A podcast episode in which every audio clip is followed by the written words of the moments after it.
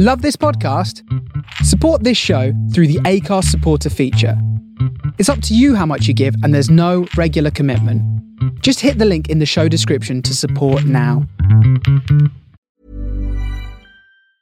Hey, I'm Ryan Reynolds. Recently, I asked Mint Mobile's legal team if big wireless companies are allowed to raise prices due to inflation. They said yes. And then when I asked if raising prices technically violates those onerous two-year contracts, they said, what the f*** are you talking about, you insane Hollywood ass f- So to recap, we're cutting the price of Mint Unlimited from $30 a month to just $15 a month. Give it a try at mintmobile.com/switch. $45 up front for 3 months plus taxes and fees. Promo rate for new customers for limited time. Unlimited more than 40 gigabytes per month. Slows full terms at mintmobile.com. Hold up. What was that? Boring. No flavor. That was as bad as those leftovers you ate all week. Keke Palmer here, and it's time to say hello to something fresh and guilt-free. HelloFresh. Jazz up dinner with pecan-crusted chicken or garlic butter shrimp scampi. Now that's music to my mouth. HelloFresh. Let's get this dinner party started. Discover all the delicious possibilities at HelloFresh.com.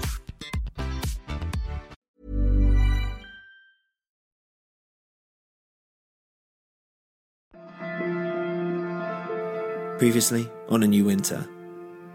And there, in front of me, were dozens of frozen bodies. Children.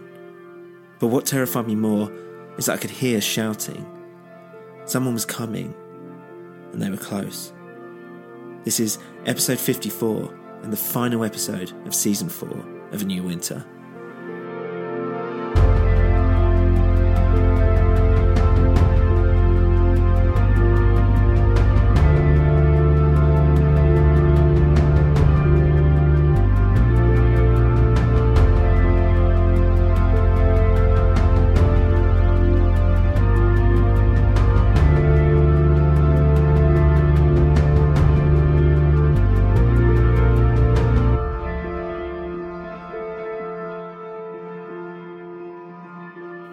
Hello? I heard a voice call from the woods. Is someone there? I panicked and ran in the other direction. Had someone followed me here?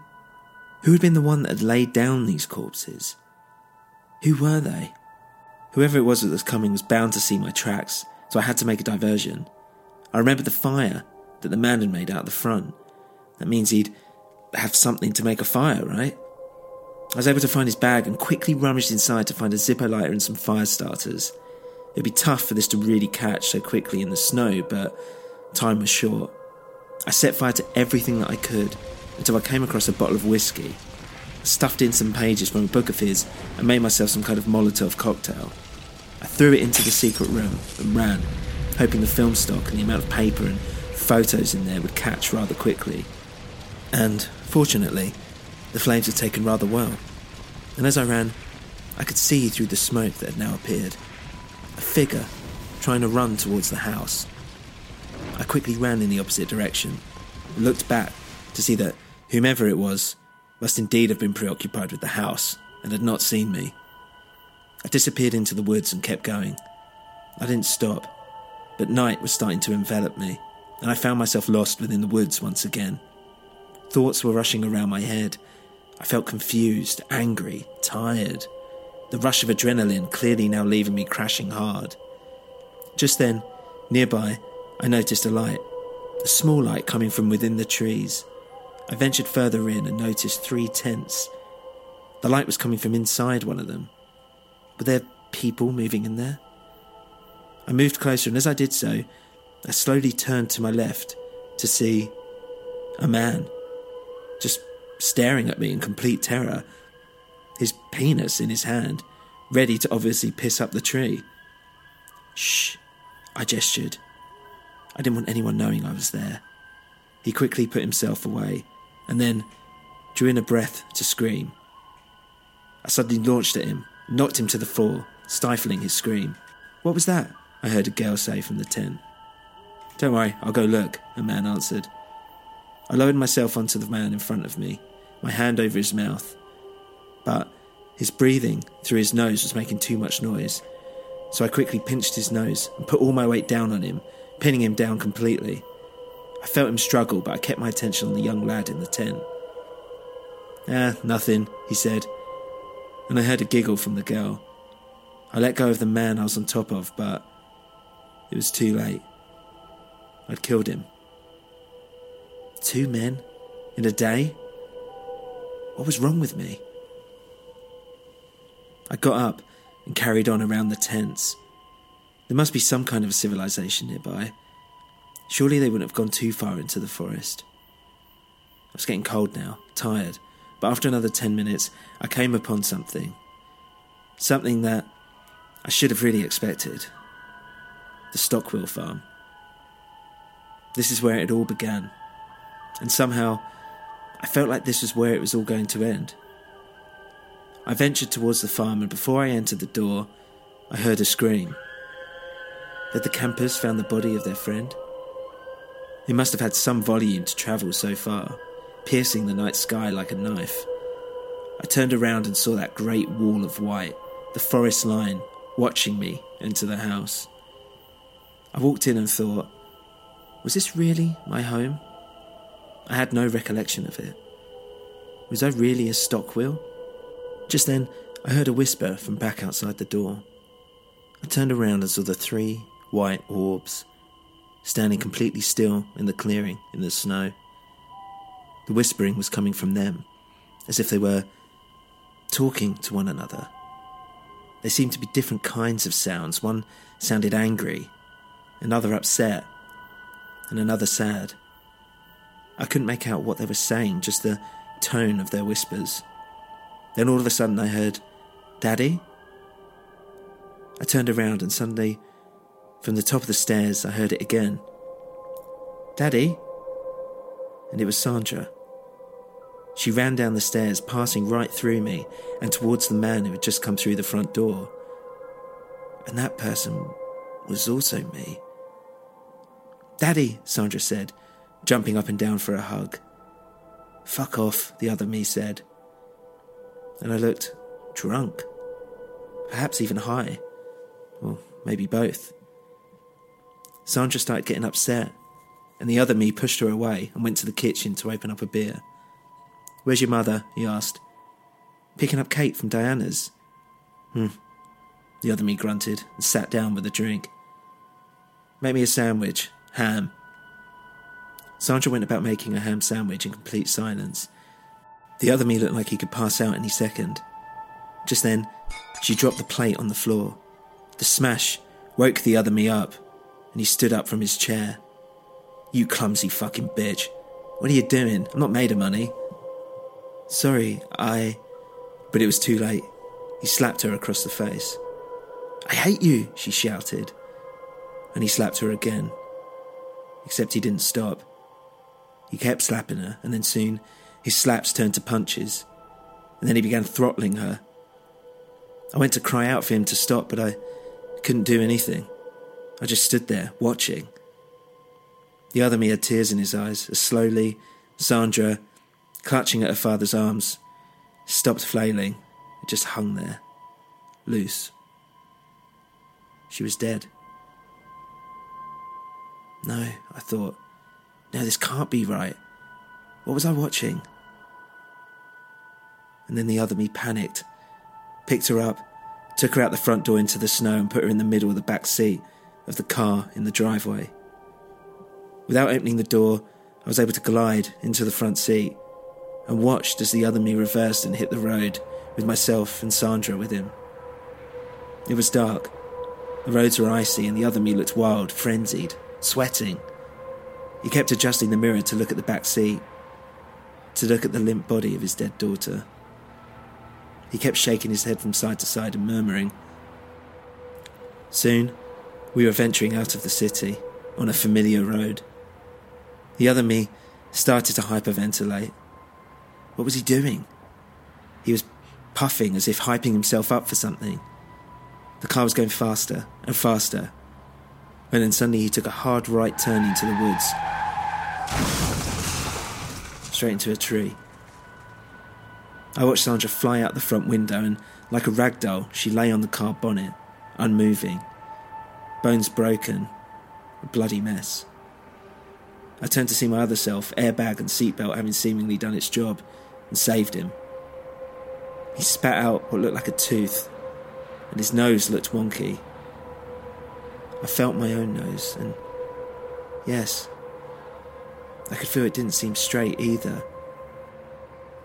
He got out of the car, and in a trail of blood, wandered off into the forest. Suddenly I was back in the house, except this time I was in the lounge, watching a little girl and an even smaller boy play a game of Operation, the buzzing making them giggle. And from the other room I heard shouting. It was me again, and a woman. I couldn't quite make it out. The two children looked at one another, and the girl put her hands on her ears, and the boy followed suit. I walked to the kitchen and could see myself arguing with a woman. I knew her. It was Lauren. The other me threw a plate against the wall and it smashed. Fuck's sake. You still think it's my fault, don't you?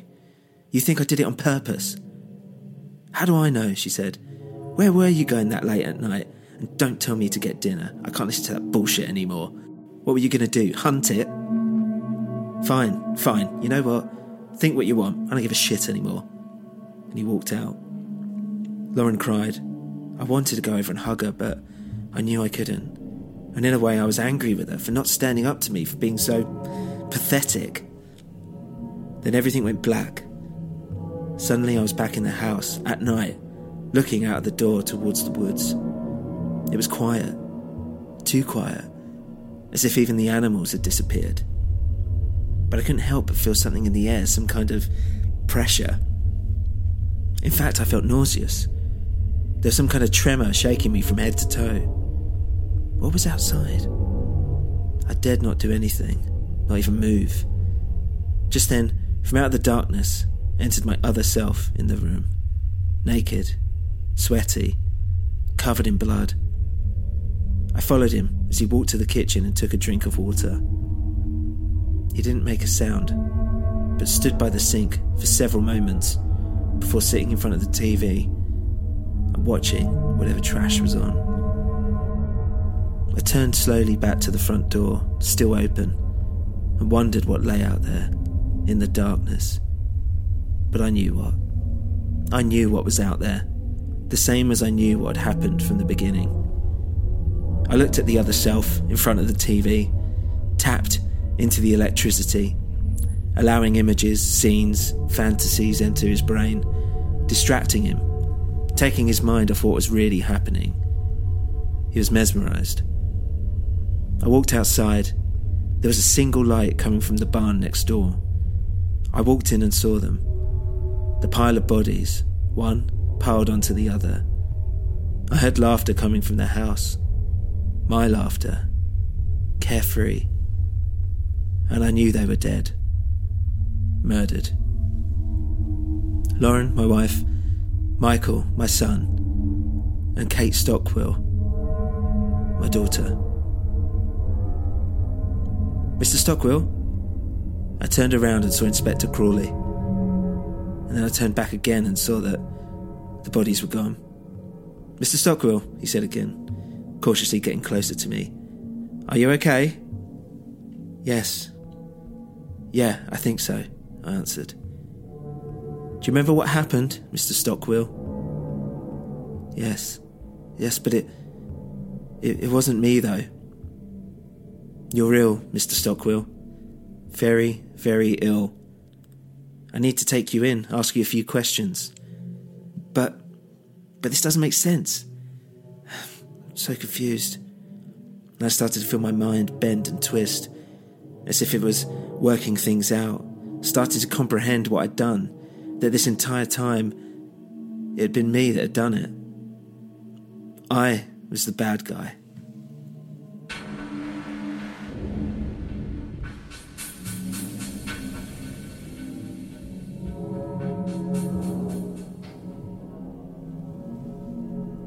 I looked at Tim Stockwell.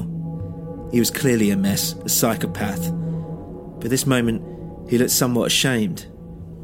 Perhaps going back to the scene of the crime had knocked something loose in there.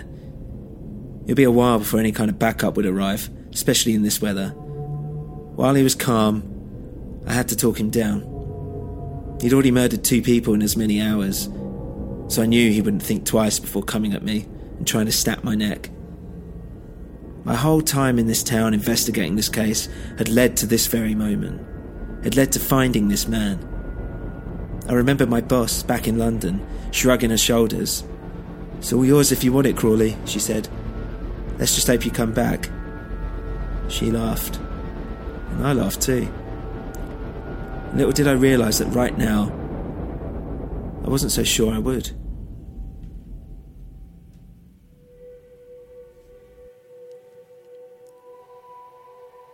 I want to say thank you to my patrons for continuing to support the show. You can become a patron yourself by going to patreon.com/anewwinter. Remember, you can email us at anewwinterpodcast@gmail.com. You can follow us on Twitter @anewwinter and on Facebook, facebook.com/anewwinter. That's it for season 4, but we'll be returning soon for season 5. Thank you for listening.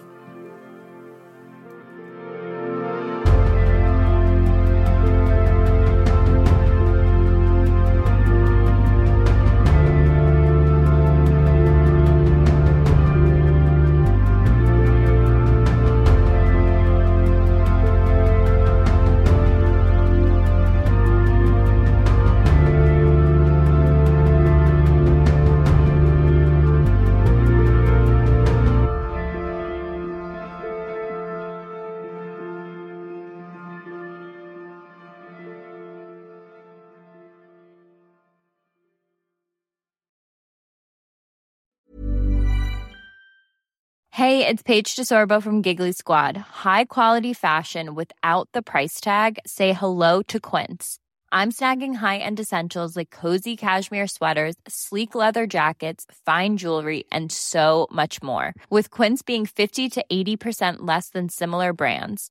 And they partner with factories that prioritize safe, ethical, and responsible manufacturing. I love that. Luxury quality within reach. Go to quince.com/style to get free shipping and 365-day returns on your next order.